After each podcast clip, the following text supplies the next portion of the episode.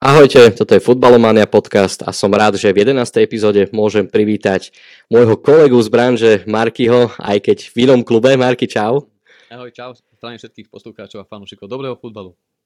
Tak, tak. Čiže Marky, ty si dlhoročný veľký fanúšik Manchester United a zároveň si aj zakladateľom United Way alebo respektíve Devil Page celého projektu veľmi milej a peknej komunity Manchester United, takže už si môžete domyslieť teda, že tento podcast bude hlavne o klube z Old Traffordu. Marky, začneme hneď takto z ostra. Máme za sebou veľmi takú náročnú, dlhú sezónu, zaujímavú sezónu, keďže bola prerušená približne v polovici.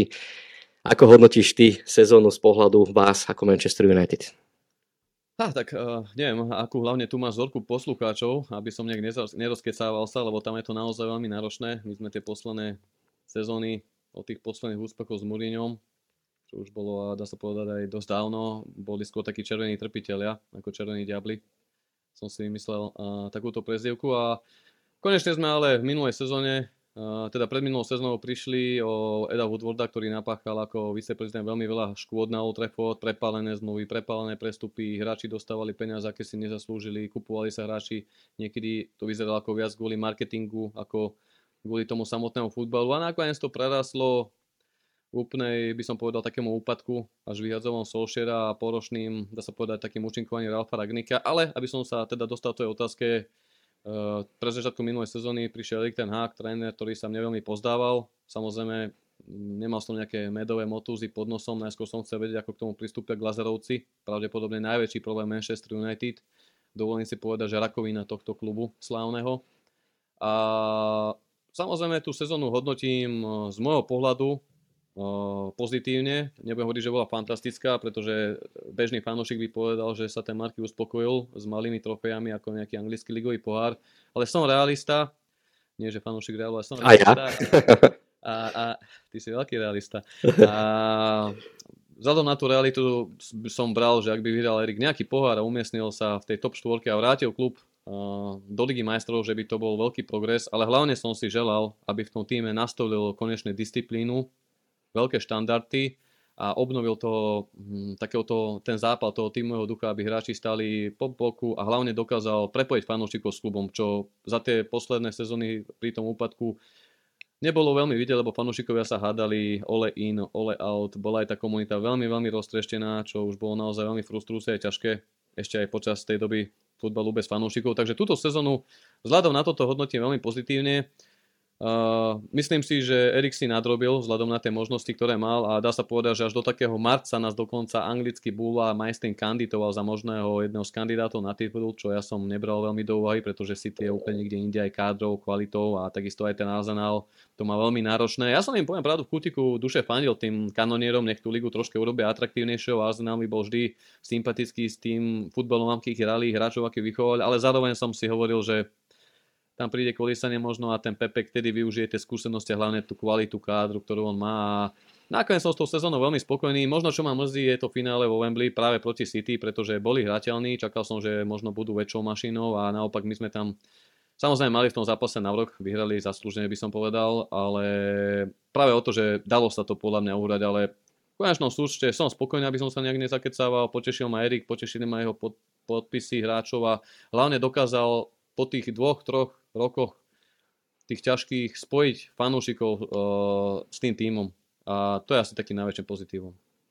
Super, ty si tam spomenul, že uh, čo si aj ty očakával od Erika Tenhaga, že nastoli nejaký poriadok alebo možno nejaký iný režim, iné fungovanie v rámci toho klubu, čo sa mu určite šťastie aj um, podarilo. Uh, a myslím, že to bude aj pokračovať ďalej, čo je, čo je pre vás určite že super. Ale z, tohto, z tejto témy ma tak zaujíma, že, že Cristiano Ronaldo, hej, že opustil váš klub, dá sa povedať, že v polovici sezóny a, a vieme, že, že aj Erik Ten Hag asi tam ukázal tú svoju nejakú autoritu aj oproti takej veľkej jednak legende klubu, jednak uh, svetovej autorite futbalu, že vedel si aj tam ako keby buchnúť po stole, že ako si vnímal ty túto situáciu, najmä ten rozhovor, čo mal, čo mal s Morganom a tak ďalej, že, že ako si to vnímal, bol si teda na strane toho Ronalda, alebo možno nie, že či si bol na strane Ronalda alebo ten Hag, ale že celkovo bol to dobrý krok ten rozhovor Ronaldov, alebo ako, ako by si toto hodnotil? Akože je to veľmi komplikovaná téma. Povedal by som, že až na, most, na samostatný podcast, ak by možno fanúšikovia mali záujem. Robili sme k tomuto veľmi dobrý špeciál, kde som mal aj nejaké insidy priamo z Manchesteru. Nájdete to. Môžeme pripnúť potom link aj pod toto videjko, aby, aby ste sa nemuseli nejak vyhľadať. Ja sa vrátim takto v čase. Ja som Ronalda vždy zbožňoval, ja ho rešpektujem, je to pre mňa jeden z najlepších hráčov v histórii futbalu Uh, ale ja ho, ja ho mám tak v sebe ukotvené ako tak, takzvaného Red CR7, to je ten chalan do tých 23 rokov, ktorý mal ego ešte dole. Mm. A keď dal gol, tak mu Sentan Gixia alebo Skolsi schladili hlavičku peknou peknou, peknou uh, horálkou na zatýlek, aby sa tam veľmi ne, akože nefrajerčil, ale samozrejme Real prekonal tam neskutočné rekordy, veď aj ten go, to goal ratio, s ktorým odchádzal od vás, že vlastne on dal viac golov ako odohral zápasov, ak sa nemýlim, nie? Že Presne tak. Fenomeno, takže Určite už to bol troška iný Ronaldo, ktorý odchádzal z Ronaldo, e, ako myslím, charakterová troška aj tou mentalitou, fakt už to bola absolútna top star svetového futbalu a keď odchádzal do Juventusu Turín, poviem pravdu, že tedy som si ešte ten jeho návrat želal ale potom ja som patril do tej kategórie fanúšikov tých, ktorí si neželali jeho návrat a to úplne z prirodzených dôvodov, pretože videl som nejaké tie zápasy Juventusu, nebolo ich málo a bal som sa práve toho, že keď by prišiel, ako to bude, keď príde prvá kritická chvíľa.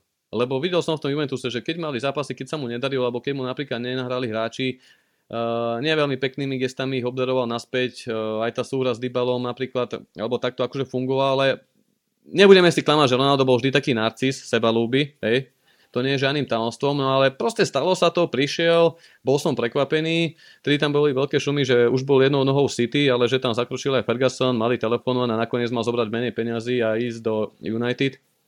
Samozrejme potešilo ma to, nebudem klamať, v rámci takej, poviem to, že EQ, eh, tých pocitov, emócií, ale to IQ mi stále hovorilo futbalové, že niečo tam bude a nedopadne to dobre, pretože už mal svoj vek, povieme si pravdu, tá sezóna, tá prvá mu ešte vyhovala, lebo tam bol Ole, Ole nemal dostatočné manažerské schopnosti na to, aby ukočíroval taký veľký klub ako je United. Prvý rok som bol opantaný takým romantizmom, vzhľadom na to, že to bola veľká legenda a ten futbal ešte za niečo stál, ale postupne tie prestupy ako Maguire, za 80 miliónov libier, prepálený podpis Eda Woodwarda, Daniel James, jednoducho preťažovanie Bruna Fernandeza, prepalovanie Rašiho, ktorý si to zlízol, že fakticky raz so zraniami až úplne vyhorel a pomaličky skončil ako vyhorený, povedal by som talent, našťastie ho Erik resetoval, ale proste Ronaldo mal u Leho jasnú pozíciu v základnej zostave, či hral dobre, či nehral dobre, či dal gól a celý ten tým bol dosť pod takou slučkou z takého jeho stresu. Všetky lopty smerovali na neho, koľkokrát mohol zakančovať aj Rashford, Martial alebo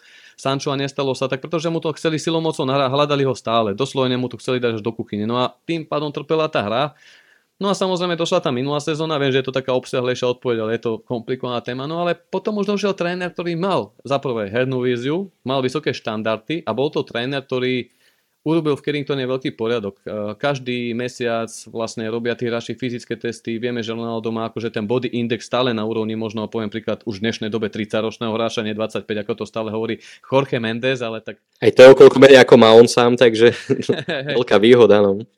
Hej, hej, no a, a, a, a jednoducho začal zaostávať za tými očakávaní v tom smere, že už jednoducho ten Erik hrá úplne iný futbal, ako sa, tam sa nehral žiadny futbal závod. To bol futbal na náhodu. Buď niečo prevedol Bruno, nejakú geniálnu finesu, sem tam Pogba, ale to bolo raz za 6 zápasov, potom francúzsky princ hral iba ako sa mu chcelo a a jednoducho stalo to na to no, a trpela celá tá hra. Samozrejme veľa fanúšikov použilo ten argument, že keby tu v tej minulej sezóne nebol, kde by ste boli, no tak dobre, dal 24 gólov, ale z toho polovica bola akože týmom z takého rankingu, že OK a, a jednoducho čakal som, ako to skončí a aby som sa dostal k tomu nešťastnému koncu, ja si vôbec nemyslím, že bol nejak na silu vystranený z toho týmu, to si všetko fanúšikovia môžu v tom podrobnom podcaste vypočuť, pretože v tom časovom slede, ktorom sa to stalo, bol veľmi, zápas, veľmi dobrý zápas Tottenhamu Hotspur, kde odmetol nastúpiť a odišiel nie že z lavičky do šatne, ale on opustil štadión, čo akože, sorry, nedovolil si to. Ani Nerobí sa to. Hm. Hej, a dalo sa to možno robiť inak, ale odlianúc od toho, začali sa šíriť vety, že si ho neváži Erik ten Hag. Ale Erik ten Hag ho pri debakle zo City 6-3 na Etihad neposlal do hry a po zápase povedal, to bolo pred tým zápasom s Tottenhamom, kde prvýkrát odišiel na duty. Pardon, druhýkrát, lebo prvýkrát sa to stalo na predsezónnej príprave. ale vlastne bolo to v rámci prvýkrát súťažného zápasu, čím úplne zatenil výborný inak výkon na víťazstvo 2-0 nad Spurs. No ale dva týždne alebo týždne predtým ho Erik nenasadil do zápasu zo City, pretože povedal, že za stavu 6-3 z hráča s takým renomé už tam nechcel poslať. Takže Erik si ho nevážil, s tým nesúhlasím. Ale samozrejme, Dospelo to až tomu nešťastnému interviu s Piersom Morganom. Mm, možno fanúšikovia Ladigy ho až tak nepoznajú, fanúšikovia Premier League určite viac, celoživotný fanúšik kanonierov, ale on je taká tlužuba, ktorá veľmi dobre vie, ako pracovať s titulkami, veľmi dobre vedel, čo má vyťahnuť v tých prvotných témach, ako to rozsekať na tie viaceré epizódy, aby vedel, ako prilákať pohľad, ale ani nepotreboval, pretože tam mal interview z jedným z najlepších hráčov histórie, ktorému mnohokrát posielal ponuku, nech je do Alzaného hôdzok, že mu poslal potlačený dres Ronald. Ono veľmi bol Oni boli veľmi dobrí kamaráti, takže Písa Morgana neriešim ako takú, nechcem mu nejak uraziť, takú mediálnu čupku, ale, ale Ronaldo to prepasol, lebo z jeho pohľadu, z jeho postavenia a hlavne z jeho agenta Jorge Mendes, ktorý má z United výborne vzťahy, však konec koncov Jorge Mendes ho doniesol do Realu Madrid ako mladého chlapca. Jorge Mendes zastupoval Naniho, Andersona, má tam Davida De Gea, jednoducho Jorge má naštandardné vzťahy s vedením United, sinkasoval neskutočné bonusy, má výborné vzťahy s Fergusonom a veľmi dobre vieme, my staršia generácia, aký má Fergie názor na agentov, ako s nimi vykázal prípad s Mino Raulom a odkopnutie Pogbu v 19 rokoch do Juventusu hovorí za všetko. Takže myslím si, že to určite zo svojej pozície minimálne mohol riešiť inak. No a potom, čo už v tom rozhovore všetko nahovoril, Určite s niečím súhlasím, hlavne čo sa týka z pohľadu, pohľadu majiteľov, ktorí sa o nič nezaujímajú, ale potom tam boli aj také tie zázemia, že do Carringtonu sa ne, neinvestoval, že to bolo staré to isté, no to vôbec nie je pravda, že pre, pretože Carrington sa dosť e, zrekonštruoval, aj teraz sa do neho, aspoň do niečoho nejaké peniaze dali, aj keď o Glazerovcoch, keď sa budeme baviť, to by bolo tiež veľmi asi a možno aj vulgarizmy srandujem. Takže ale tak som povedal, že Mrzelo ma to, skončilo to, ako to dopadlo. Ja som si jeho návrat v tomto veku už neželal a to, ako to dopadlo, ma bohužiaľ neprekvapilo a tí, ktorí ma poznajú, aj moje skalné jadro na okolo mňa veľmi dobre vedia, že čo som ja predpovedal sa naplnilo, ale že to až tak vyexponuje do takých vyslovene chaos, to ma mrzelo. A práve o to, že takáto kauza prišla pred Katarom a tá sezóna bola potom aj prerušená na mesiac kvôli Kataru, o to viac dávam Erikovi klobúčik, že za takúto špeciálnu sezónu alebo špecifickú poznačenú majstrovstvami a takýmito kauzami to dokázal zvládnuť. A čo sa hlavne ukázalo, keď Ronaldo odišiel? Rashford došiel po majstrovstvách sveta, dal 30 gólov, najviac od čias Robina Van Persieho zo sezóny 2013, kedy sme vyhrali posledný majstrovský titul a zrazu sa všetci hráči ako keby zbavili toho tlaku a jednoducho začali hrať skvelý futbal a zrazu sme doma sa šlapali absolútne fantastickú sériu s 17 výhrami, tromi remízami bez prehry, vyradili sme Barcelonu vo fantastickom dvojzápase a zrazu tie reči o tom, ako Ronaldo bude chýbať a veď vy to uvidíte, ostali niekde e, v klobuku strčené u najväčších kritikov, pochybovačov. Každopádne tom danom momente to bolo asi najlepšie riešenie určite pre všetky strany. Len hovorím, podľa mňa sa to dalo urobiť inak. Ja ho stále rešpektujem, stále ho uznávam, ale to moje srdiečko voči Ronaldovi splaslo dávno predtým, lebo ja môžem povedať iba tak, ja som naštívil odvetu z Real Madrid 2013 na Old Trafford, kedy Ronaldo skoroval, tedy nás Kakir podrezal červenou kartou voči Nanimu. Potom som naštívil Super Pohal Skopie, kedy sme hrali s vami z Realom Madrid, tiež sme prehrali, takže a potom som bol raz na Juventus na Old v základnej skupine, kedy po jeho nahrávke Ronaldo je Dybala skoro a Juventus vyhral 1-0, takže ja som videl Ronalda aj ako, oboz, ako súpera a trikrát nás zarazal, takže tie moje nejaké k nemu tie náklonostné fanúšikovské veci dávno skončili, ale stále mal vo svojom srdci ako toho fantastického červeného Ronalda a na neho nikdy nezabudnem. Jasné, určite skvelý ťah Fergusona, že vôbec pritiahol do, toho, do vášho klubu. Hej, my vám potom zase môžeme samozrejme ďakovať Uh, a tu... Neviem, či vieš, ale prvotne má byť Ronaldinho z Paris Saint-Germain, ale na mm. poslednú mm. chvíľu sa rozhodol do Barcelony a tak Ferguson Wengerovi fúkol nejakého mladíka za, za Sportingu Lisabon. Takže aj takýto vie byť ten futbal. Jasné, jasné. A o tom to je. A vidíme to hlavne teraz toto leto, že ako sa budú vyfúkovať prestupy typu Decline Rice, uvidíme. ale nebudeme zachádzať do tejto témy.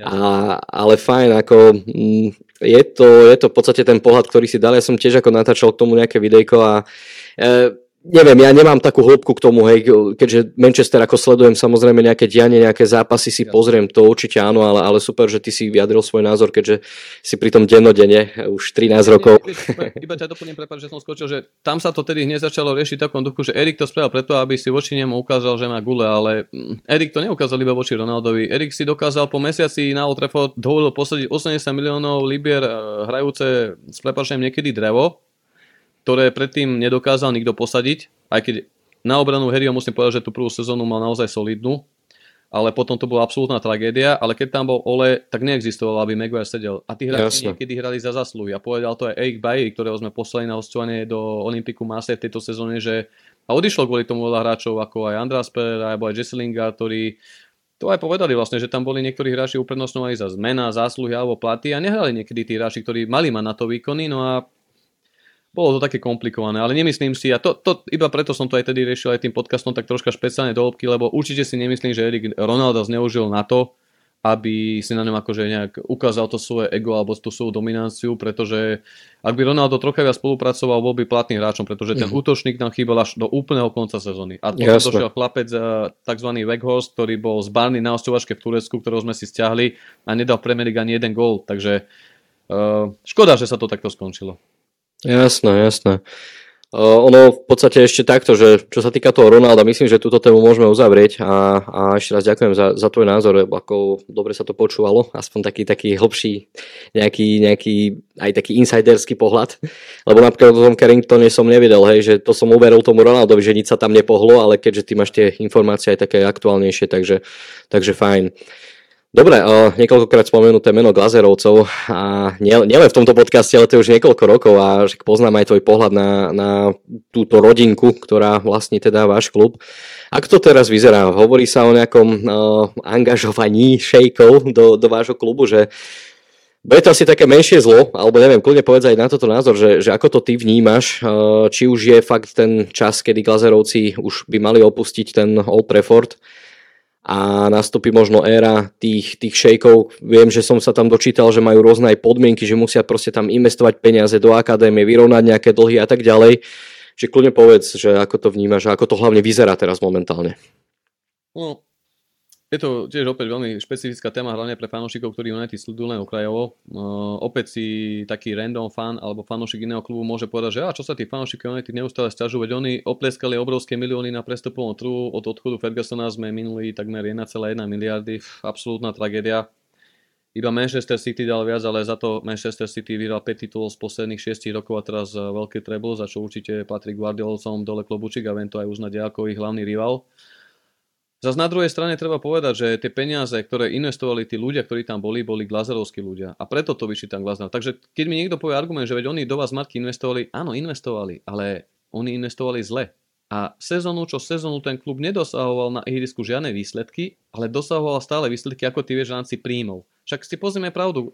Uh, povedzme sa na túto štatistiku alebo na tieto fakty, že United nevyhrali Premier League od roku 2013, čo bolo teraz 10 rokov, ale sám vidí, že keď sú nejaké tie koncoročné Forbes alebo tieto, kde Real stále je v tej prvej peťke, kto tam je iný? Je tam Barcelona, je tam Bayern, je tam najnovšie City, ale stále tam je United. A čo vyhralo za tých posledných 10 rokov? Bayern, čo Barcelona, čo Real a čo City. Takže to hovorí o tom, akým biznis modelom ten klub napredoval. Takže keď mi niekto povie, že veď oni dali, čo nadávate, nadávam tomu, že Glazerovci nikdy nezobrali, neprijali, neprevzali zodpovednosť za tých riaditeľov, ktorí to robili zle. A to boli riaditeľia, ktorí tam podkopali. Luisa Fanchala, ktorého spoza jeho chrbta dva mesiace pred koncom sezóny e, rokovali v 2016 o tom, že príde Mourinho. A povedali mu to až pred finále vo Wembley, kde sme vyhrali nad Crystal Palace 3-2, bol som na tom finálovom zápase. Dokonca som sa to tam dozvedel pred zápasom od jedného človeka z exekutívy klubu, čo, som, čo ešte ani nebolo v médiách. Ale pointa bola, že podpalili prvého trénera, Ed Woodward. Potom prišiel Mourinho, ktorý keď sa v 2018 začal kriticky vyjadrovať na Pogbu, že je vírus kabíne a že tí hráči tam skáču si po hlave a jednoducho nie je tam žiadna hierarchia, čo povedal aj Rooney, keď odišla tá posledná seniorská generácia tých skutočných lídrov, ako bol Kerik alebo Ibrahimovič tú jednu sezónu, tak sa to tam úplne zhumplovalo. No a, a stále, stále bežal čas a nikdy Glazerovci nevystúpili na verejnosť ako Florentino Pérez, ktorého v tomto veľmi rešpektujem, že že počas nejakých chaos s Barcelonou, s ktorými sa za posledné obdobie preťahujete, alebo aj v rámci infraštruktúry, ktorú buduje na Santiago Bernabeu, nemá problém vo svojom veku, vo svojej pozície absolútneho španielského megalomana výzvon a povedať, ako to je. Alebo si zastať Zidana, alebo nowadays teda Karla Ancelottiho. Hej? Toto fanúšikovia United od roku 2005 nikdy nevideli. A aby som ešte posledne vysvetlil ten súvis, Ed Woodward bol človek, ktorý v roku 2005 ako zamestnanec JP Morgan vybavil nebohému Malcolmovi Glazerovi pôžičku takmer 700 miliónov, 590, teraz neviem, či to, 700 miliónov dolárov, 590 miliónov libier. Pár miliónov rozdiel. Aby, aby, aby kúpili klub a Glazerovci potom, keď kúpili klub, okamžite ten dlh, ktorý voči banke mali, zavesili na imanie klubu. Takže ho zavesili na United. Predtým United nikdy nemali dlhy.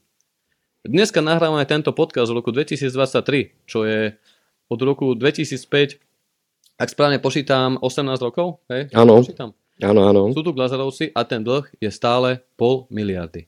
Uh-huh. Takže preto to Glazerovcov nemajú fanúšikov Manchester United, preto za posledné dve sezóny sa štrajkuje na štadióne, preto bol prerušený zápas s Liverpoolom počas pandémie, keď tam vbehli, vytrhli a boli masívne protesty, pretože oni vtedy slúbili, že sa budú o klub zaujímať, že budú komunikovať s fanúšikmi a ja som bol odtedy viackrát na Old Trafford ako oni z Ameriky. Takže sú to jednoducho bankstri, ktorí vedia, ako sa pohybovať vo svete financí, toto sa im musí nechať. Najnovšie už pochopili uh, ku koncu toho minulého roka, že je to naozaj veľmi zle a určite v tomto treba šťastie poďakovať aj Ronaldovi, ale nie je to iba jeho zásluha, ako si niektorí Manchesteráci ešte tak chceli zachrániť možno tú, alebo ten pola na Ronalda, že Glazerovci možno týždeň na to ohlasili, že sú ochotní predať klub, keď Ronaldo. Odišiel, tedy boli akcie na nejakých 13 dolároch ku koncu novembra na NISE, čo je vlastne New York Stock Exchange, burza, kde je Manchester zaregistrovaný pre akcionárov, kde si aj ľudia môžu kúpiť akcie, ale nemajú hlasovacie právo, pretože akcie s hlasovacím právom majú iba Glazerovci,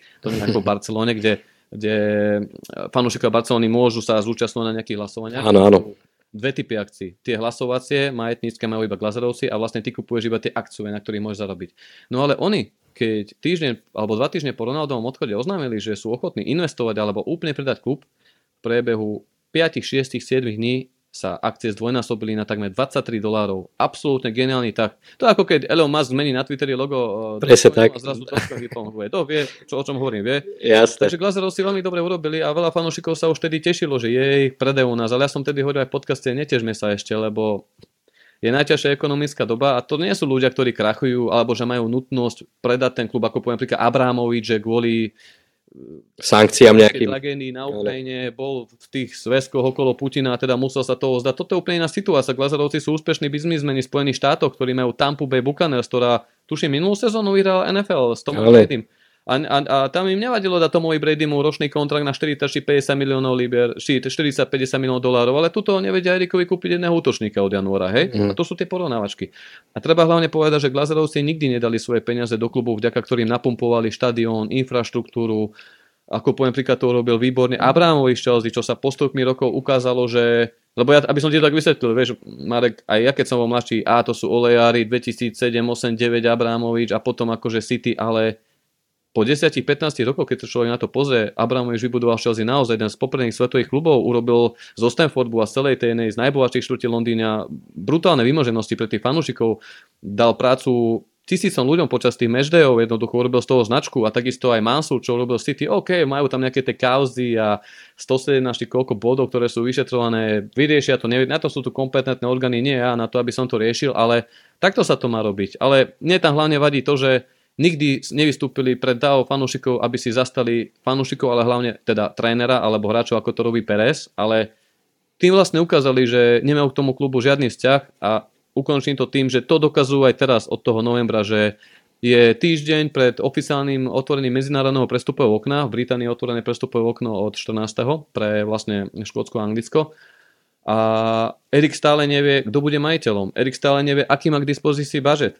Je toto vôbec možné? A zrazu, zrazu váhajú. No prečo váhajú? Pretože zrazu táto sezóna nevyzerala tak, ako vyzerala v novembri, kedy odchádzal Ronaldo, celé to horelo, nevedela, sezóna skončila úspešne, klub ide do Ligy majstrov, rovná sa profit peniaze, klub skončil na treťom mieste, neviem, či fanúšikovia La Ligy vedia, aké peniaze inkasujú kluby v Premier League, to nie si pozrú, to Malaga, San Sebastian môžu snívať, že niekedy... No jasné, určite. Ako Everton, alebo Crystal Palace, alebo ostatné kluby a oni to veľmi dobre vedia a jednoducho je to je to veľká rodinná firma, ktorá veľmi dobre vie, aký poklad, možno aký alternatívny aká, aká, aká, aká, aká, úschovňu peňazí majú, lebo ten potenciál toho klubu je neuveriteľný. To je mm. proste ako Real. Vždy tu bude United, vždy tu bude Old vždy tu bude Santiago Bernabeu. To sú proste kluby, ktoré neznikli vďaka projektom. To sú kluby, je ktoré... tam história určite dosť značná. Jasné, no. kámo, veď Real Madrid a Manchester United až mal zimomriavky stáli za vznikom dnešnej ligy majstrov. Veď to boli veď prvé e, ligy majstrov, ktorí sa volali Európsky super pohár? Alebo Európsky pohár, tuším, alebo... Európsky pohár. Ne, áno. Tak vlastne tam hralo z počiatku 6-8 klubov a United boli zo zakladateľov. Konec koncov Sir Matt Busby zaplatil životmi niekoľkých hráčov chudiaci, keď sa v Mníchove rozbilo letelo v 58. Hmm. pretože sa vracali z Belehradu z, zo zápasu predchodcov súťaže Ligy majstrov. Takže to je klub, ktorý má veľmi bohatú históriu a oni to veľmi dobre vedia.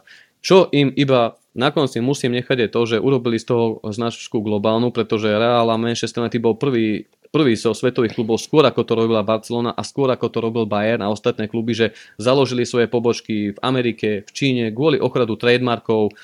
Toto kopírovalo v tej dobe iba Real a Manchester United, nikto iný. Hej? Takže toto oni vedeli, ale to je znova to, čo hovorím, že oni tu 10 posledných rokov od odchodu Fergusona hľadeli na marketingový aspekt veci a čakali, čo tí tréneri vyčarujú. A keď ich mali podporiť, tak ich nepodporili. Samozrejme, nebudem tu teraz rešiť, že Fancha nehral pekný futbal, alebo že Mourinho bol štýlom tréner, ktorý sa do United nikdy nehodil. Áno, to je pravda. Ale na to medzi dvojtroročné, medzi prechodné obdobie mohol prísť. A Jose vyhral dve trofeje v prvej sezóne ako prvý tréner v histórii United. V druhej sezóne ich vrátil do Ligy majstrov, kde povedal, že je to pre neho jeden z najväčších úspechov v trénerskej kariére, či v medziriadkoch riadne ukázal, ako to v tom klube je. Ale nad tým sa veľa ľudí nezamyslí, hlavne tí, ktorí United nesledujú, pretože to neriešia až tak možno do hĺbky. No a teraz je tu takáto situácia, že od novembra sa tu natahuje tzv. Sir mm, Radcliffe, čo je akože jeden z najbohatších Britov. On má Ineos, to je jedna veľká chemička, ktorá už sa ide dozaj do farmaceutického biznisu. Za posledný rok zaznamenali tiež historické rekordy v tejto ťažkej dobe. No a tento pán sa za posledných 7-8 rokov veľakrát ukázal na protestov proti Glazerovcov. Dokonca spolupracoval s jednou lokálnou organizáciou MUST, E, ktorá od príchodu Glazerovcov od roku 2005 organizuje neustále protesty, e, používajú na to e, green and gold, zeleno-žlté farby, čo sú pôvodné farby Newtonu Heat, založenia klubu 1878, takže tam Sir Ratcliffe chodil a zrazu chcel kúpiť Chelsea minulé leto. A zrazu najnovšie je ochotný 65% akcií od Glazerovcov kúpiť a zvyšok ich nechať. Takže opäť sme pri tej politike, opäť sme pri tom biznise, bohužiaľ. Je to, je to iný klub, ako na ktorom som vyrastal. Tá moja generácia, ten môj klub, ja som Fergie Baby, a United registroval 98.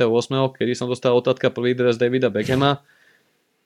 A rozlúžil som sa s Fergim na poslednom zápase, pri poslednom titule, bol som tam, mal som tu čest, vtedy som ešte nevedel, že ten listok bude taký hodnotný a Vtedy sa to tak u mňa skončilo z toho pohľadu, že som sa na to nadniesol, pozniesol a dokážem povedať to takto na rovinu, pretože málo ľudí to dokáže takto povedať, že povedať, ako si povedať, že nasrať si do vlastnej záhrady, keď to poviem tak bez serietky, ale realita, realita, treba si to povedať uh, tak, ako to je a hlavne pozrieme sa na konkurenciu Premier ktorá to dokonale využita, využila. City, Liverpool vyhral po 30 rokoch titul, vyhral Ligu majstrov, OK, Chelsea teraz doplatila na Boeliu, ale jednoducho Glasgow si to prefušovali a už sa ukazujú aj také špekulácie, hlavne z prostredia londýnskej a newyorskej burzy, že zneužívajú, uh, alebo teda, že nechcem to tu povedať, aby sme nefabulovali a nekonšpirovali, ale aj na Wall Street sa hovorí o tom, že od začiatku možno Glazerovci so Radcliffom kooperujú, aby čo najviac vyhajpovali tú cenu voči tým Katarčanom. No a keď sa dostávame k teda tej otázke majiteľov,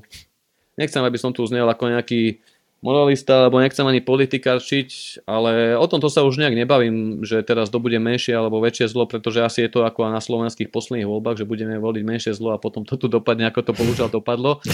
Ale takto je aj v United jednoducho. Mám sa teraz pozastavať nad tým, že to kúpi Redcliffe, ktorý si na to ide šťastí poíšať. Je to ďalší akcionár Bankster, ktorý tam tá peniaze aj šťastí zapakované z banky a nevymaže celý dlh, alebo dojde šejk, ktorý povedal, že dám 6 miliard dolárov, ten pol miliardový dlh vymažem a ešte dám pol miliardy do štadióna a manšaftu. To už nemá 6, to už má 7 miliard, hej? No a toto Radcliffe nemá na to, aby to dal. On má okolo seba totiž to ešte asi údajne štvorčlenné finančné konzorcium, ktoré ho podporuje v tej kúpe. Takže preto veľa fanúšikov United dnes aj na stránkach Dale Page alebo na hociakých zahraničných stránkach zo zahraničia fanúšikovia si želajú tých uh, Katarčanov, čo je na zamyslenie, že fanúšikovia United chcú Arabov, poviem to Arabov, nechcem ich akože kategorizovať, ale akože šejkov, keď sme sa my, šejkom, v našej modrej časti e, mesta smiali, ale opäť fanúšikovia, ktorí to nesledujú do hĺbky, ja na ten futbal chodím každý rok na výjazdy, tá situácia v tom meste absolútne vyhorená, oni ich nenavidia. Jednoducho Glazer by dneska nemohli ísť len tak po Piccadilly v Manchester niekde na večeru, musel by ísť so zbrojenou a to ti úplne vážne. Veď kedy sa stalo, aby fanúšikovia prerušili derby s El Classicom? No fanúšikovia United v nervoch prerušili derby s Liverpoolom a videl to celý svet a urobili to na schvál. Takže dneska riešiť, kto tam príde, čo bude horšie a oni sa zapredali a oni sú farizeji, no tak farizeji už aj sametná FIFA, že vôbec organizovala majstrovstva sveta v tom Katare. A všetci tí mm. hráči potom, ktorí tam išli hrať. A potom všetci tie týmy, ktoré tam chodia trénovať, ako Bayern do Dohy, ako Real, alebo La Liga, ktorá tam hráva pohárové zápasy. Takže či tam ide hrať sponzorové zápasy a zobrať peniaze za to, alebo to budú priamo sponzorovať ako majiteľia, prepač, stále je to arabský peniaz. Takže na tomto som sa pozniesol a je mi naozaj jedno, aký by to kúpil Číňan alebo Argentínčan. Nie je to jedno. Hlavne nech je to konečne človek, ktorý sa nebude bať vystúpiť pred kamery ako Florentino Pérez, ktorý keď slúbi, že ten štadión pumpne, tak ho aj zrekonštruuje a ktorý keď bude slúbiť, že sa fanúšikom bude venovať, tak sa im aj bude venovať. A som sám zvedavý, ako to dopadne. Bohužiaľ, Erik Ten Hag už si to trpí, už to má dopady na jeho prestupové okno, keďže momentálne FFP nepustí, no a uvidíme, ako to dopadne, ale opäť som tak 50 na 50, že mi to dosť ukazuje deja vu so Jose Mourinhom a Luisom van Gaalom, pretože tréner došiel, ukázal z maxima urobiť, max, teda z minima dokázal robiť maximum. Z tragických hráčov, ktorí nemali žiadne sebavedomie a boli na 17. mieste v počte nabiehaných kilometrov na konci minulej sezóny, teda tej predchádzajúcej, dokázal robiť tým, ktorý skončil na 3. mieste v nadúpanej konkurencii, vrátili do Ligy majstrov a bol v dvoch finále, takže došlo leto a oni mu nech, nevedia, čo mu majú dať. A toto považujem za absolútny, absolútny hnus. A preto som ich v úvode tohto podcastu označil za rakovinu Manchester United. Mm-hmm.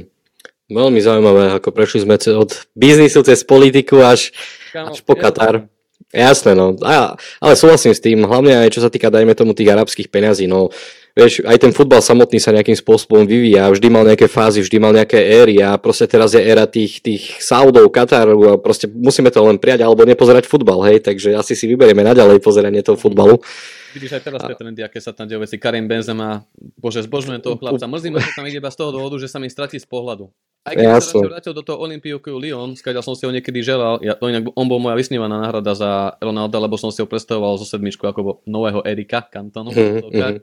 Ale som si, lebo prezident Lyonu povedal pred koncom tejto sezóny, že by že ho vždy privítajú ako s otvorenou náručou, no ale samozrejme, neviem, 150 či 200 miliónov za sezónu. 200 miliónov na rok a na 3 roky podpísal, takže Jasné, je to extrémne. On môže ísť na 2 roky a potom na jednu sezónu. Vidíš, on sám by vyrovnal do Manchester United také peniaze dostať za 3 roky, keď jasné, to tak prepočítame. Ale, ale, ale, áno, ale videl si, aký bol tréner, keď napríklad taká machačka vstúpila do futbalu, skúpili tedy Eto, a ktorému to boli, áno. pamätám, že to bola jedna z prvých svetových zmluv, kedy dostal futbalista cez 300 tisíc uh, eur a ako dopadla tá machačka, ako dopadla. Už ho Do Žiny išiel Oscar, z Chelsea, išlo tam mnoho popredných hráčov a koľko z nich sa vrátilo, aj Karasko do Atletika jednoducho, alebo aj Marek Stadel odišiel, Hamšik jednoducho. To Nebude to udržateľné, samozrejme oni teraz profitujú z toho, že tam majú vybudovanú infraštruktúru, ale zase treba povedať, že čo som v rámci práci, keďže pracujem a nemenovanom médiu, v rámci futbalového a takýchto športových vecí, tak čo som robil tie reporty, tak som prekvapený, že naozaj to tam je veľká show, však majú moderné štadióny, chodí tam veľa ľudí, majú to vážne aj furt nejaké ohnostroje, lezdruje show pred zápasom, poza, akože oni naozaj tam žijú tým futbalom, takže nemôžeme povedať, že to tam je mŕtve na štadión, ako poviem príklad v polovici, na polovici štadiónoch Ligue 1, kde chodí 6-7 tisíc, okrem tých 6-7 veľkých klubov, ako je Lille, Marseille a teda. Paríž, no jasne. A ale je to škoda možno a uvidíme, aký ten trend bude, aké tam budú možné regulácie zo strany UEFA, pretože je to z môjho pohľadu neudržateľné a dobre sa vyjadril aj e, Infantino, ktorý povedal, že oni mali investovať hlavne do štadionov, infraštruktúry v rámci akadémie a výchovy mladých hráčov. A som sám zvedavý, ako to bude napredovať toto všetko. Uvidíme, možno tieto mená zvučné, ktoré tam prešli, či už Ronaldo, Benzema, Engol Kante a ďalší, ktorí sú na ceste, tak uh, možno aj to prinúti proste tých, tých majiteľov ísť aj tou cestou tých akadémií. A samozrejme, bude to, bude to veľmi zaujímavé. Som sa zasmial, vieš, keď si hovoril, že vyjde z obzoru, alebo že Benzema bude tak mimo očí, mimo zraku, tak uh, čo ty vieš, možno o dva roky si budeme kupovať práva na Saudskú ligu. Netreba to vylúčiť úplne. Počul si, čo povedal Ronaldo, že on to vidí, že 3 až 5 rokov tá liga bude medzi možno najlepšími. Povedal to, povedal to, presne tak. Ja by som to povedal, keď mi tak zaplatia. Jasné, to, to dostal nejaký bonus, vieš, možno dostal ešte bonus. A ešte nadviažem na to, že len Karima Benson privítalo 62 tisíc ľudí na štadióne z celkovej kapacity 65 tisíc, takže akože mega fakt, ako potvrdzujem aj ja tie tvoje slova. No A možno na obranu tých hráčov ja poviem to, že oni už nemusia nikomu naozaj nič dokazovať, hlavne takí Tak. hráči ako sú Karim, alebo aj Kante, ale zároveň oni sú aj vlastne, oni majú aj to náboženstvo, oni sú veriaci, takže oni v tom regióne Karim je aj moslim dokonca, takže... Áno, áno, áno, to chcem povedať, že aj Kante, aj, aj Karim, veď, nie? Aj Benzema, Mm, aj áno, áno, áno, áno. Takže, takže v tomto chápem, akože určite aj to Karim povedal, že tam bude medzi svojimi. Je to, je to zvláštne, no. Ono sa ty sa chce, že nie je to tak dávno, kedy ešte museli byť v, v tribúny v Taliansku alebo v Španielsku plné iba na 30 na 60% kvôli pandémii a tým klubom veľmi chýbali peniaze, dá sa povedať, že tie menšie kluby v La Ligue Serie sa doteraz toho zliekajú. Hej? Určite. A, a potom vidíme, že zrazu bum, tu plieskajú niekto takéto ceny. Lebo ak sme si doteraz mysleli, že niekedy tieto prvé prestupy dával Florentino Pérez, spomeňme si, to bol Zizu. Zidane, jasné. Hej. A potom prišla tá éra, ani nepoviem, že Abramoviča, skôr tam bol ten, a on, on nerobil nejaké také, že drahé prestupy, odmyslím si Torresa, alebo tak, potom tam bolo City, keď prišlo, že, alebo Paríž, ktorý odkúpil Neymara za tých 220, že mu tie peniaze kvázi mali dať, že bude tvárou šampionátu a vlastne tak oklamali to FFP takými tými bočnými cestičkami, tak vieš to, uvidím, ako sa to akože celé vyvinie, ťažko mi už tomu bude niečo hovoriť, ale ja hlavne dúfam, že to nebude taký trend, aby tam tí mladí hráči nezačali chodiť, pretože ak sme si doteraz mysleli, že sa ten futbal pokazil, tak nielen Saudi uh, tú latku navýšili, ale aj takí bojehli v Chelsea, pretože ak sa tu doteraz fanúšikovia smejú na tom, že United vďaka tragickému Woodwardovi preinvestovali 1,1 miliardy za 10 rokov od odchodu Fergusona, tak Bojehli od začiatku sezóny preinvestoval teraz po podpise Nkunku, či ako sa správne Nkunku. A Nkunku tak už je na 630, 660, takže je to akože naozaj Šialené, totálne. akože nechcem teraz nejak hejtovať ani Chelsea, ani nič, ale tak poďme sa tu naozaj všetci baviť normálne férovo, aj my máme za ušami, hej, Pogba, Lukaku, Maguire, ale akože mal by byť niekde nejaký taký regulačný strop, pretože potom sa zase nemôžeme čudovať, keď sú tie kluby nahnevané, že im UEFA a FIFA pridáva Ligu národov a Európsku konferenčnú ligu a tí hráči alebo tí prezidenti a tí majiteľa riešia také veci ako Európska Superliga, ktorú chceli žaložiť a zrazu to splasku, lebo sa vylakali všetci americkí majiteľa klubov Premier League, ostal tam vlastne už iba Laporta a Pérez. A takže toto všetko má toho za následok a môže to byť iba taký začiatok deštrukcie z časti nejakého toho futbalu, ale nechcem predbiehať ani nejak konšpirovať, ani posledovať, len je to svet o peniazu a s čím sa to stále potvrdzuje, bohužiaľ, a tak to asi je. No. Tak, tak uvidíme, čo nás čaká v najbližšom 10 ročí. Bude to celkom zaujímavé určite. Dobre, vráťme sa ešte k takej, k takej futbalovejšej téme. Ešte sa vrátim teda k tej sezóne. A myslím, že mi poďakuješ za toho Kasemira, že? Takže poďme sa celkovo pobaviť o tých posilách, ktoré boli minulej, minulej, teda minulé leto a boli výrazné a určite aj prispeli k tej hre Manchester United, čiže ako vnímaš teda to posilnenie z minulej sezóny? Vzhľadom na to, že tam ten náborový manažment zlyhával, ako som to už v dnešnom podcaste povedal, pretože kúpil sa jeden, dva hráč, ktorí chceli tréneri a potom tento je hodný, tak ho kúpme ako Di Maria, ktorý možno fanúšikovia nevedia ani nikdy do United nechcel ísť, ale nemohli ísť do Parížu, keďže Paríž mal tedy FFP a bola to úplne medziprestupová zastávka, na ktorú mohol naletieť opäť iba Ed Woodward šialený, aspoň ho nepredali s nejakou veľkou stratou, tuším iba nejaký rozdiel 8 miliónov eur menej ako išiel z, z Reálu od vás k nám, bavíme sa ako keby my tie kluby máme. Jasné. Ale, ale, ale, ale mm, k tomuto chcem povedať, že teraz konečne ten náborový manažment má petu, keďže futbol skončil, vedel prečo končí po tých protestoch, pretože by ho to všetko dobehlo a už keď mu podpalili záhradu, tak kúpil aj toho Bruna zrazu Fernandesa. Ale minulý rok ten manažment mal konečne tvar hlavne preto, lebo Erik je tréner, ktorý nepozerá iba na tú futbalovú stránku a štatistiky a to, že či je to talent, ale aj z akého prostredia je ten talent, čo v živote, aby, aby z toho nebol zrazu nejaký taký zakuklený, poviem to tak eh, novodobo eh, flexerský mania, ktorý si zrazu uletí 23 na, na Bentley a videli sme to z mnohých hráčov, ktorých to dokázalo pokaziť. Myslím si, že v Reále bolo pár takých prípadov, hej, napríklad Bolo, bolo, jasné. z Frankfurt, Eintracht Frankfurt, jo, jo, jo, jo, Jovič, Luka. Jovič, Luka Jovič, pardon, no. tak tiež výborný talent a nezvládol to proste, hej. Mm. U nás takisto boli hráči ako Memphis Depay, ktorí v holandskej lige ukázali super veci a potom prišiel na Old Trafford a nehal sa tým pohltiť. No ale Erik v tomto začal pristupovať citlivejšie, Uh, privedol si tam vlastne Antonyho a Lisandra Martinez za z Ajaxu Amsterdam, pričom uh, Martinez mal odmetnúť Arsenal s lepšími platovými podmienkami, čím konečne sa ukázalo, že tí hráči nechcú ísť do United iba kvôli peniazom, ale aj kvôli projektu, herným víziam a trénerovi. Uh, Antony bol prepálený, musím povedať, tých 100 miliónov za 22-ročného Brazílčana, ktorý hral iba Holandsku, je naozaj, že šialená cena, ale prečo to tak je? No lebo už keď tam niekto nastolí trend, že dá za Harryho 80 ako pán Woodward, ďakujeme za, tieto, za toto negatívne dedičstvo, ktoré si nám tu zanechal. A potom tam príde mm, Grealish niekde za 100 miliónov, potom príde do Boehlimu niekto za 70 80 100 miliónov, tak jasné, že keď Ajax tam stratil už 3-4 hráčov plus trénera a ešte aj ďalšiu oporu, takisto by som z pozície prezidenta Ajaxu nešiel, ale Privedli ho Erikovi, zatiaľ e, bola to len prvá sezóna, nejak Antonio hodnotí, nechcem určite, čakáme od neho oveľa viac, ale Erik už donesol hráčov s charakterom, že aj ten Antony makal, vracal sa do obrany, bol to konečne krídelný, ktorý tam, aj keď nemal vydanený zápas, snažil sa hrať a snažil sa makať. A to, to anglický fanúšik na tej tribúne vie oceniť, že ja viem, že na, španielské publikum je oveľa náročnejšie, však na Santiago Bernabeu vedeli vypískať aj Ronaldo. Aj Zidane. Čo, čo, sa, čo sa na Old Trafford naozaj, čo ja som tam niekoľko desiatok zápasov bol, nikdy sa nikdy nikto nevypískal a to sme aj prehali nejaké zápasy. Tam je tá kultúra v tomto možno troška iná, ale nehovorím, že horšia alebo lepšia, ale iná. Ale, ale proste v tomto stáli za ním a, a, a vlastne získali si tí hráči aj fanúšikov. Potom tam bol samozrejme uh, Casemiro, na ktorého si sa pýtal. To bola opäť taká posila, ktorú nikto nečakal, že zrazu nič v špekuláciách, žiadne rumosy, ani Romano, Orstein, alebo títo poprední renomovaní novinári, keď tak, aké dobre z Fabrisa sa ustáva taký youtuber pomaly, ale stále má celkom dobré informácie. A, ale zrazu, že bum, Casemiro, pozerám, čo ste sa zbláznili, Casemiro, koľko, fú, 70, čo, koľko má, 30, fú, a zrazu už písali realisti, fú, bez Krosa, bez Modriča, v ťažkej Premier nebude mať šancu, mm-hmm. United, fú, v ťažkej Premier League nebude mať šancu, prepal. Poviem ti pravdu, nevedel som, čo mám očakávať. Ja som Real sledoval za tie posledné sezóny, ja si veľmi rád poznám Real, keď hrá s, s Atletikom, s Barcelonou, alebo hlavne v Lige majstrov. Hrali ste proti Liverpoolu, takže fandil som.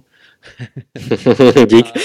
ale, ale akože sledovať tú zálohu, ja milujem Luka Modriču a Tonio Krosa, Tony mm. Kroos bol mnou vysmievaný, moja vysmievaná náhrada za Paula Skolsa po odchode Fergusona moje ho lanáril, aj to Kroos povedal, ak si postrehol, ale áno, áno, áno, áno, poznám to. A, hej, v jednaniach, takže preto som si vždy pozrel. Mne sa ten Casemiro akože on bol vždy skvelý, ale to je tá presne čierna robota, ako niekedy Galacticos Makelele. Bol tam Figo, presne tak. Ronaldo, bol tam Zidane, ale nikto nepovedal, že tam bol Makelele.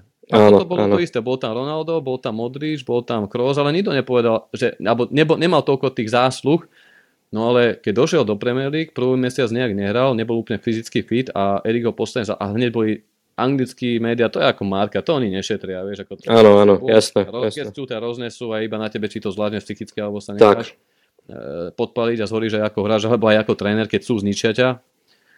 A, ale... a on tuším dokonca prvé dva mesiace sedel, ak sa nemýlim, že bolo to tak dlhšie. No. Hej, on august celý, on vlastne iba naskakoval, Erik ho poslal do toho zápasu zo City 6-3, kde sa ale neodvážil poslať Ronalda, ale tak hey. si údajne neváž. Aj toto je veľký ukazovateľ k tým rečiam, čo sme riešili dozadu, ale uh-huh. Kase potom naskočil, koncom septembra a už na prelome septembra a oktobra začala tá záloha šlapať, že Eriksen, Bruno on a nie lenivý Pogba, e, krvopotne zničený Bruno, ktorý tam nechal dušu a nejaký supply, buď Fred, alebo niektorí tí hráčov, ktorí jednoducho nedosahujú tie úrovne, aby mohli naháňať City za titulom, to si povedzme na rovinu.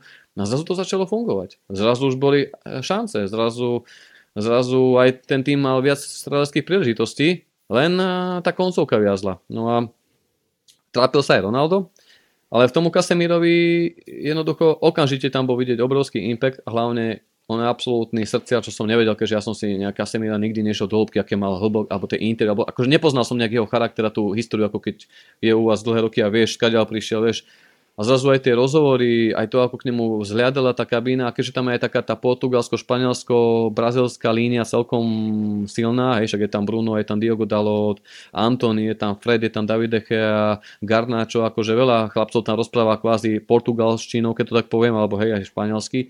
Áno. Takže veľmi dobre tam zapadol, sadli si a ten tým potreboval aj takýchto kvázi plus 29 hráčov, pretože ty nemôže mať tým iba okolo 23 ročných hráčov ako Ajax, keď vyhral s Fanchalom, to už proste neexistuje, alebo mladý Azel a niekedy, keď dokázali konkurovať. Vždy tam potrebuješ takýchto týchto role modelov a my sme ich vlastne nemali. Nemôžem počítať Maguirea 30 ročného, ktorý nikdy nič nevyhral.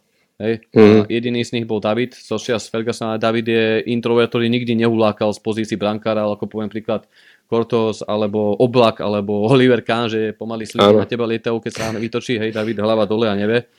No a, ale zrazu tam bol ten Bruno, zrazu tam bol ten Casemiro, zrazu tam bol aj 30-ročný Eriksen a, a, a ukázalo sa, že oni vedia hrať futbal, len treba herný koncept. Takže ja Casemira hodnotím veľmi pozitívne a podľa mňa sa aj v tejto sezóne už tak ku koncu, aj som videl na niektorých španielských periodikách riešili také analytiky, že kvázi Real, nemôžem povedať, že ste mali úplne nevydarenú sezónu, ale áno, tak Barcelona vyhrala titul, nevyhrali ste Ligu majstrov, takže z pohľadu prísnych kritérií fanúšika Realu asi sa čakalo možno viac, ale samozrejme na tie úspechy, čo ste tu mali, nemožno nič zazrievať, je tam prestavba. Ale určite podľa mňa Casemiro chýbal aj Reálu a nebolo to také jednoduché po jeho odchode, pretože aj Toučameny, Kamavinga potrebujú čas, aby nabrali skúsenosti a vlastne dokazuje to aj fakt, že Modrič aj Kroos stále zotrvajú vo vašom klube. Vidíme, že teraz vlastne Ano, mm, budú pokračovať. Aj Kroos podpísal tento týždeň z okolností zmluv, takže to iba potvrdzuje tieto slova, že aj Florentino, ktorý nie vždy bol zvyknutý takýmto hráčom, kedy dal Florentino 33 plus hráčový zmluv, ani nepamätám. No jasne. Je to presne to, že chce, aby aj Bellingham popri nich vyrástli a zároveň to ukazuje aj to, že šťastie aj ten kase niečo zobral z toho reálu a to presne do toho, lebo vieš, my sme nevedeli nahradiť uh, Skolsa od odchodu Fergusona vlastne Paula Skolsa, kedy sa lúčili v tej sezóne 2013 a jediný, kto, do koho boli vkladané nádaje, bol veľký navratilec francúzsky princ z Juventusu, ktorý to ukázal jednu sezónu a keď odišiel Rooney a Zlatana nemal budú plesnúť po hlave, že ty tu nie si boss kabiny, tak sa stali z nich Instagramery a TikTokery. Takže, takže Casemiro zaplnil túto medzeru a veľmi som z neho rád. A fakticky dal 7 gólov, 7 asistencií, aj teraz pred minulý týždeň sme robili dobrý rozhovor s ním a užíva si to pôsobenie.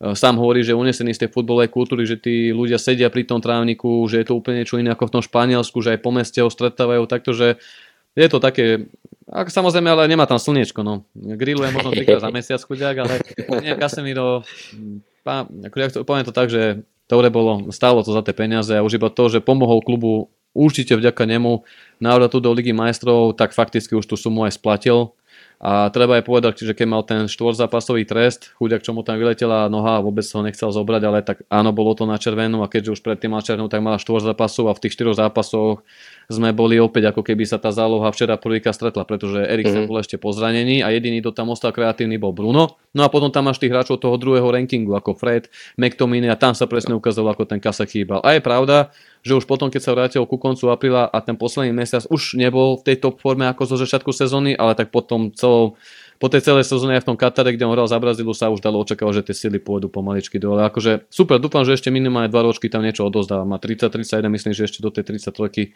On inak v reále nebýval nejako zranený, býval, nepozeral som si jeho. Nie, nie, on není nachylný na zranenia, takže to myslím si, že pokiaľ mu zdravie dá, tak on výkonnostne pôjde stále. A to, na to chcem nadviazať, že my sme tiež u nás v Hala Madrid podcastoch hej, analyzovali, keď tomu došlo, lebo presne čo si povedal, ani Španielsku, ani Británii proste žiadne nejaké tie rumors, že Casemiro má odísť, hej, to bolo akože veľké prekvapenie, aj keď potom akože sa Uh, po parískom finále to mal komunikovať Perezovi, čiže už tam akože vnútri klubu tieto informácie mali vopred ale proste ako blesk jasného neba proste to prišlo pre nás ako fanúšikov, keď sme sa o tom dozvedeli a veľmi som ja lutoval ten odchod, ale na druhej strane mm, nadviažem na to, čo som hovoril, že v našich podcastoch sme to analyzovali, že teda ja som hneď povedal, že Manchester týmto len získa. Hej, on si proste, aj keď som nepozeral na ten futbalový aspekt, ale na ten leadership a toto všetko, čo on dokázal, neviem, možno uh, sám si povedal, že si ho až tak nesledoval do hĺbky, ale proste on bol ten Dridge, on bol ten Makačatni, však keď aj odišiel, tak proste Tony Kroos a Luka Modrič, čo sú obrovské legendy klubu,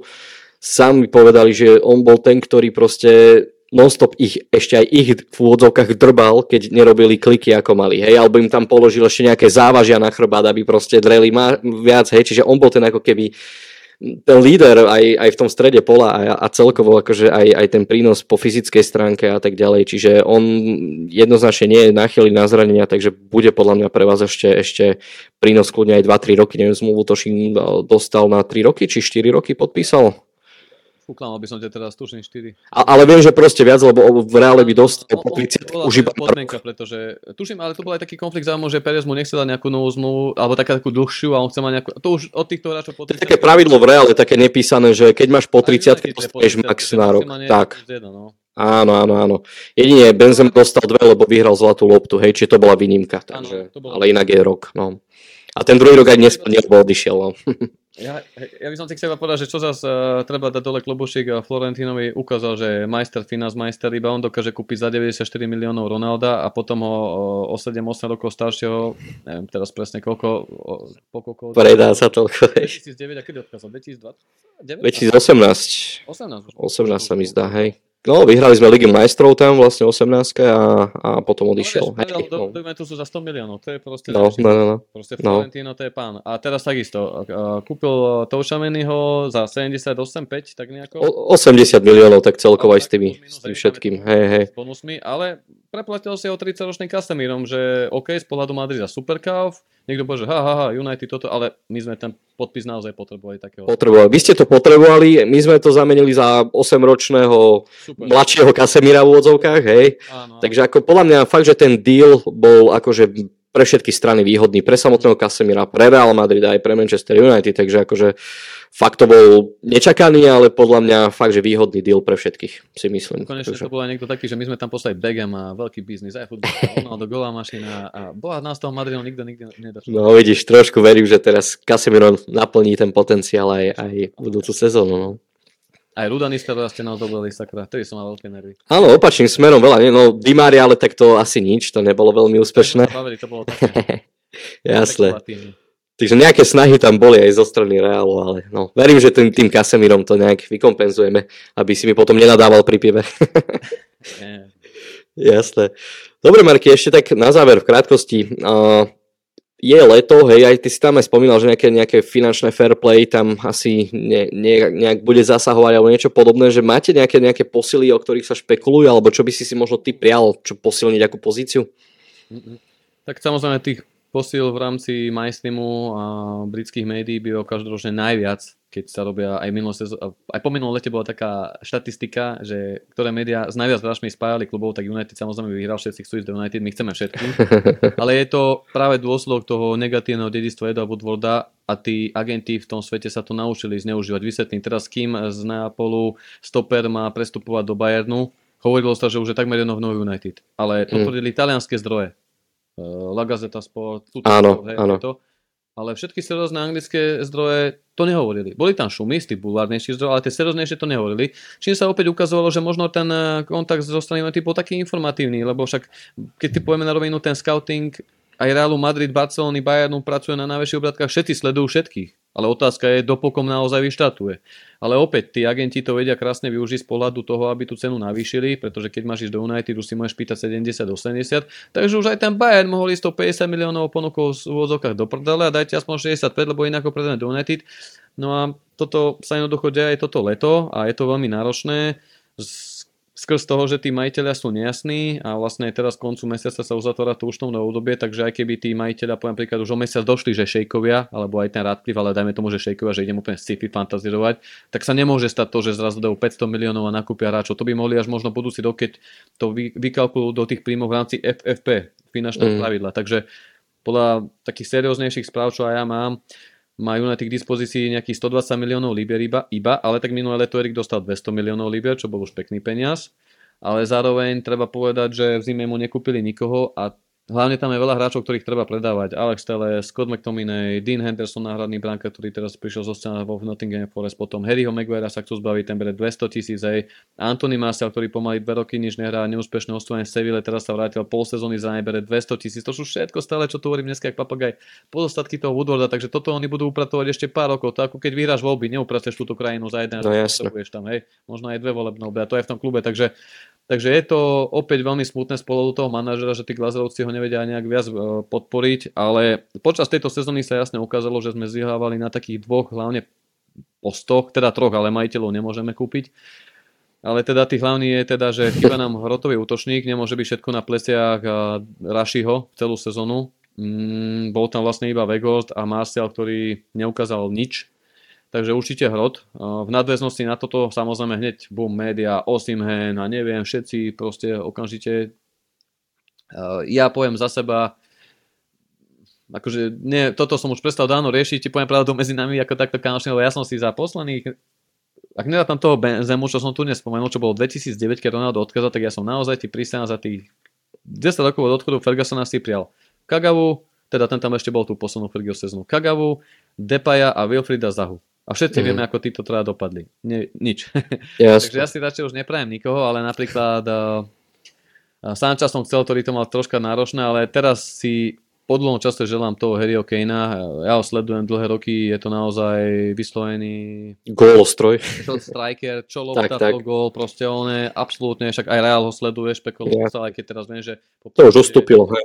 Áno, áno, že, že ste tam zobrali toho navrátilca na jednu sezónu. Choselu, áno. Choselu, hej, a tam to asi nebude. Samozrejme aj ten budget určite išiel na toho Bellinghama, ale aby som sa vrátil, za mňa ten Harry Kane, že aby som išiel all in po nejakom absolútnom hroťakovi, pretože to je numero uno, nech mu to tam hádžu tie lopty. A potom samozrejme určite tam treba kvalitu do zálohy, pretože ak by náhodou opäť vy, vyradil sa Eriksen kvôli zraneniam, nedaj Bože Bruno, alebo Erik, uh, Casemiro, tak je konec. Skončilo mm. sa orchester, není tam katalizátor zálohy, chce to určite nejakého záložníka, tam je veľa mien v obehu ťažko by som tu niekoho vypichol, mne sa páčil McAllister, ktorý napríklad teraz išiel do Liverpoolu, aj ten Saisedo z, z Brightonu, ak sa nemýlim. Áno, áno akože je tam, je tam viac tých záložníkov, záleží opäť, aký bude mať prestupový budget. Vieme, že Erik Lanaril De Jonga minulú sezónu z Barcelony, ktorí nevedeli, čo chcú robiť kvôli tomu prestupovému stropu, to tiež bolo také trocha netakné voči hráčovi, ale nakoniec sa pod im odohral, troška som odbočil, takže potom nejaký záložník, no a veľmi sa špekuluje v posledných dvoch týždňoch, keďže teraz 30. júna vyprší kontrakt Davidovi Decheovi, ktorý poberá podľa tejto zmluvy 350 tisíc liber Podľa novej zmluvy mali ísť na polovicu ale najnovšie malo také, akože záver sezóny mal zlý, aj tam chyboval, aj proti tej Seville, aj keď OK, nikdy to nie iba o brankárovi, je to aj o tej hre defenzívy, ktoré veríš, ako môžeš hrať nakrátko, keď hral Baran Martinez, Dechea zlepšil tú svoju rozhrávku. V momente, ak tam mal Maguire, rapidne išla dole sústredenosť, koncentrácia, organizácia celej defenzívy, pretože nielen štyria obrancovia bránia útočí sa v 11, bráni sa v 11. Tak sa hrá moderný futbal. Je to náročné fyzicky, ale to už to je novodobý futbal. Takže hovorí sa o možnom podpise brankára. Tam je tých mien, spomína sa ten Costa z Porta, tam má výkupku 60 70 miliónov, potom Onana, bývalý zverejnec Erika Zajaxu, ten je teraz brankár Interi. Mm-hmm ukázal výbornú prácu s nohou. Robil som teda špeciálny blog minulý týždeň na Devil Page článok eh, v rámci Ligy majstrov. On a Kosta boli najlepší, čo sa týkalo rozohrávky lob do tretej fázy hry, teda naozaj skvelá práca s nohou. A to je to, čo Decheovi chýba, lebo on je skvelý shotstopper, on má naozaj také re- reflexy, možno top 3, ale tie rohy vždy bol slabý, taký chudušky nevýrazný, nie je to ten bránka, ktorý je kolenom napred a rozrazí to ako Allison, hej, napríklad. Mm. A, takže hovorí sa o tom brankáru, že to už je 60-70 plus ten hroťak, už sme na 150, no a nemáme na založníka. Takže toto je to, čo som tu vysvetlil aj s tými majetníckými vecami a s tým FFP a s tým Tenhagom, takže musia predávať, ale za mňa teda hroťak, záložník a ak teda odíde Dechia tento týždeň, čo ja osobne nie som toho fanúšik, ja by som chcel, aby zostal, aby vedľa neho kúpili, poviem príklad, toho Kostu, alebo potom v Brentforde je, bože teraz mi vypadlo, Bravo, tuším, uh-huh ktorému sa končí zmluva Ospravedlňujem som povedal, ospravedlňujem sa troška, po som pracovný som tiež trocha vyššie menej, mám zase asi 20 článkov. A nemu sa končí kontrakt a Raja, pardon, teraz ma to napadlo. Raja. Aha. V Brentforde Rajovi sa končí kontrakt, ešte má rok tušný zmluv a požadujú za, nejakých, za neho nejakých 40 miliónov eur. Najnovšie tam má vstúpiť Tottenham, ktorý hľadajú náhradu za Huga Lorisa, ale opäť, ja som si to predstavoval tak, že príde e, potenciálny supertalent a po boku Decheu postupne rok, dva bude vedľa neho. Budú sa konkurovať, David mu odozdá to všetko, čo je naozaj veľká škola anglického futbalu za tých 12 rokov v tom klube, hej. To, čo vie a zároveň sa to prirodzene akože obmení, aby tam nenastali také problémy, ako keď v minulosti skončil Peter Schmeichel a potom tam Fergie kupoval Fander, Go Tajby, Kuščák a Fabien Partes, to bolo proste hrozné. Jasne, to bola rošáda riadne. Tieto, tieto, tieto tri miesta tak najviac asi. Super. A uvidíme, no. Podľa toho, ako to bude, by som mohol povedať, že čo aj očakávam od budúcej sezóny, ale keďže nevieme, ako to bude, nemám veľké očakávania, bohužiaľ hovorím to takto trezvo, sebareflektívne, vzhľadom na tú realitu, ale minimálne tá top 4 by sa mohla obhajiť, možno zlepšiť to tretie miesto na druhé. A samozrejme určite nejaký pohár, či už FA Cup alebo ligový a potom tá Liga majstrov, keby chlapci prešli aspoň do štvrtfinále, v semifinále by bol fantastické, ako v Lige majstrov nikdy nevieš, vieš tam však vidíme dva, dve milánske kluby, dva milánske kluby v semifinále v tomto ročníku, tiež by si nepovedal. Keď ste mali teraz do všetko tú minulú či prednú, keď ste vyhrali tú Ligu majstrov, nehrali ste naši futbal, trápili ste sa, ale úplne, Nie. ale mm. nikto, si to, nikto nebude hovoriť ako hral, vyhrali Ligu majstrov, hotovo, takže to je proste playoff, tam nikdy nevieš, takže za mňa takto, no. Ak by, ak by sa vydali tie predaje a bolo by aspoň 200 miliónov popri tých 130, 150 plus minus, o ktorých sa špekuluje, tak by to mohlo byť fajn, ale to sa ukáže vzhľadom na tie výsledky toho prestupového okna. OK, super Marky, ja ti veľmi pekne ďakujem za tento pokec. My už v skutočnosti 2 štvrť hodiny kecáme, ale voľku bude iba hodinka. takže... Hej, hej, hej, takže... Neboli teraz v kontakte však? Hej, hej, presne tak. Sezóny s našimi klubmi. Aj teraz po sezóne sa stalo niečo. Mysleli sme si, že si troška oddychneme od tých našich agent fanklubových, Hala Madrid, Devil Page, ale kde však stále sa niečo deje. A teraz hlavne, to len začína. Pohodičke. Ďakujem, ja, že som mohol na futbal Lomániu prísť a dúfam, že som sa tu, ja viem, že som sa zakecával, ale chcel som to troška rozšíriť aj pre fanúšikov toho širšieho publika, aby vedeli, kto sú Glazerovci, kto je to Woodward, prečo fanúšikovia nie sú spokojní, pretože pokiaľ to človek reálne nesleduje, tak médiá idú častokrát len okrajov a pochybujem, že niekto z La číta hĺbkové články na The Athletic o kríze v United, takže verím, že som fanúšikom možno niečo obohatil a ďakujem aj ja za tento čas, bolo to super. Určite ja si myslím, že, že tá výpovedná hodnota či už po tej edukatívnej alebo informačnej stránke sa naplnila. A fakt, že hodinku, hodinku, vyše hodinky takýto milý pokec, takže verím, že ešte určite sa niekedy takto stretneme v nejakom podcaste a opäť zhodnotíme nejaké aktuálne dianie. Takže Marky, ešte raz ďakujem a vám, milí poslucháči, takisto ďakujeme za vypočutie tohto podcastu. Majte sa príjemné počúvanie. Čaute.